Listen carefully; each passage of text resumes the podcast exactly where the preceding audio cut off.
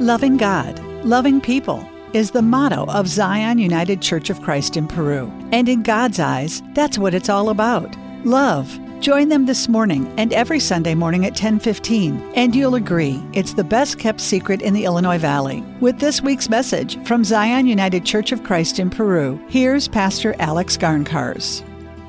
Hi. First, I'd like to announce that our ice cream social has returned. Mark your calendars for June 22nd from 4 till 7 p.m. Uh, at 5 o'clock p.m. From 5 to 6, the Peru Municipal Band will be playing, so please join us for that.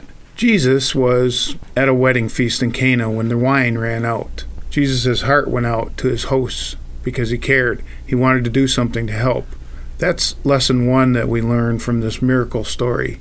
That is, that people matter to God. Did you ever wonder what God is like? Well, Jesus answered that question. God is like a loving parent. People matter to God.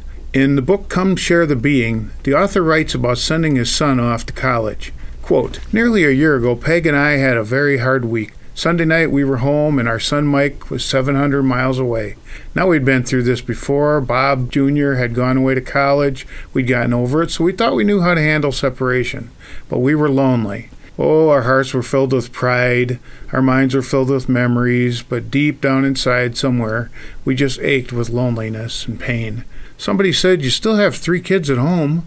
Plenty of noise, plenty of ball games, plenty of responsibilities, plenty of laughter, plenty of everything, except Mike. And in parent math, 5 minus 1 does not equal plenty.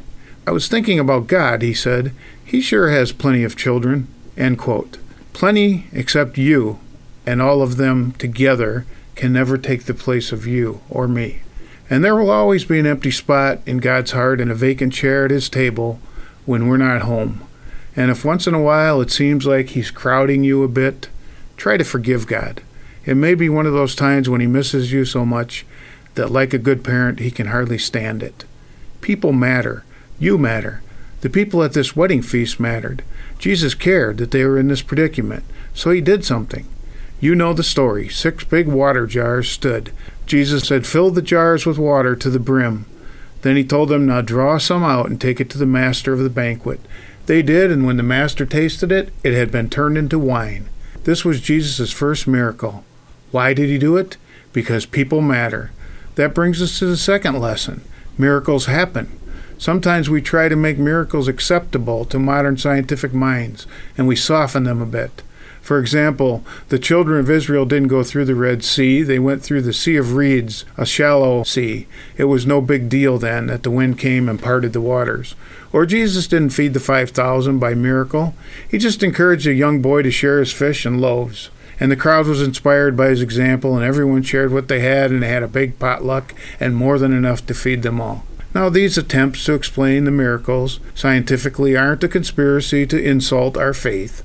Scientists are just trying to explain how it might have happened. But some of us just believe it's a miracle. Why couldn't a mighty wind come down and part the sea? Stranger things have happened. The New Testament is based on the most awesome miracle of all the resurrection of Jesus from the grave. So why should we dismiss any other miracles? Miracles happen. Asking for miracles can be a way of manipulating God. We joke about the minister being in charge of the weather at the church picnic, but we're kidding. In a world of devastating droughts and floods and wildfires, I hope God has something better to do than to hear our prayers for good weather for our ball game.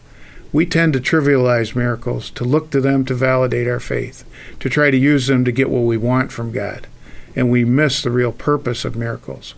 Miracles are rare acts of God for God's glorification and to teach us something. Because they are rare and because we don't know all the laws of nature or the mind of God, Let's be very careful about labeling anything that happens as a miracle. Jesus warned against looking for signs and miracles. We can't avoid the responsibility for making hard decisions by constantly looking to God to intervene. Besides, we live by faith. God doesn't give us absolute perfect proof of his existence. In this world, we see through a mirror dimly, the scriptures say. People matter, miracles happen, and one more thing God can be trusted. By the same power that He turned water into wine, Jesus can turn our lives, no matter how broken or hopeless, into something beautiful and good. Abraham Lincoln talked about after praying, the burden rolled off my shoulders. My intense anxiety was relieved, and in its place came a great trustfulness. That is a trustfulness that you and I can have as well. Jesus went to a wedding feast that had a short supply of wine. He solved the problem by providing more than enough, because people matter to God. Miracles happen, and God can be trusted with all of our needs and our concerns. Put your trust in God. Zion United Church of Christ at 6th and Grant Streets in Peru has services this morning at 10:15. Join them to hear more from Pastor Alex Garncars and discover why their community is the best kept secret in the Illinois Valley. And come back next week at 8:25 for more with Pastor Garncars from Zion United Church of Christ in Peru on 1039 WLPO.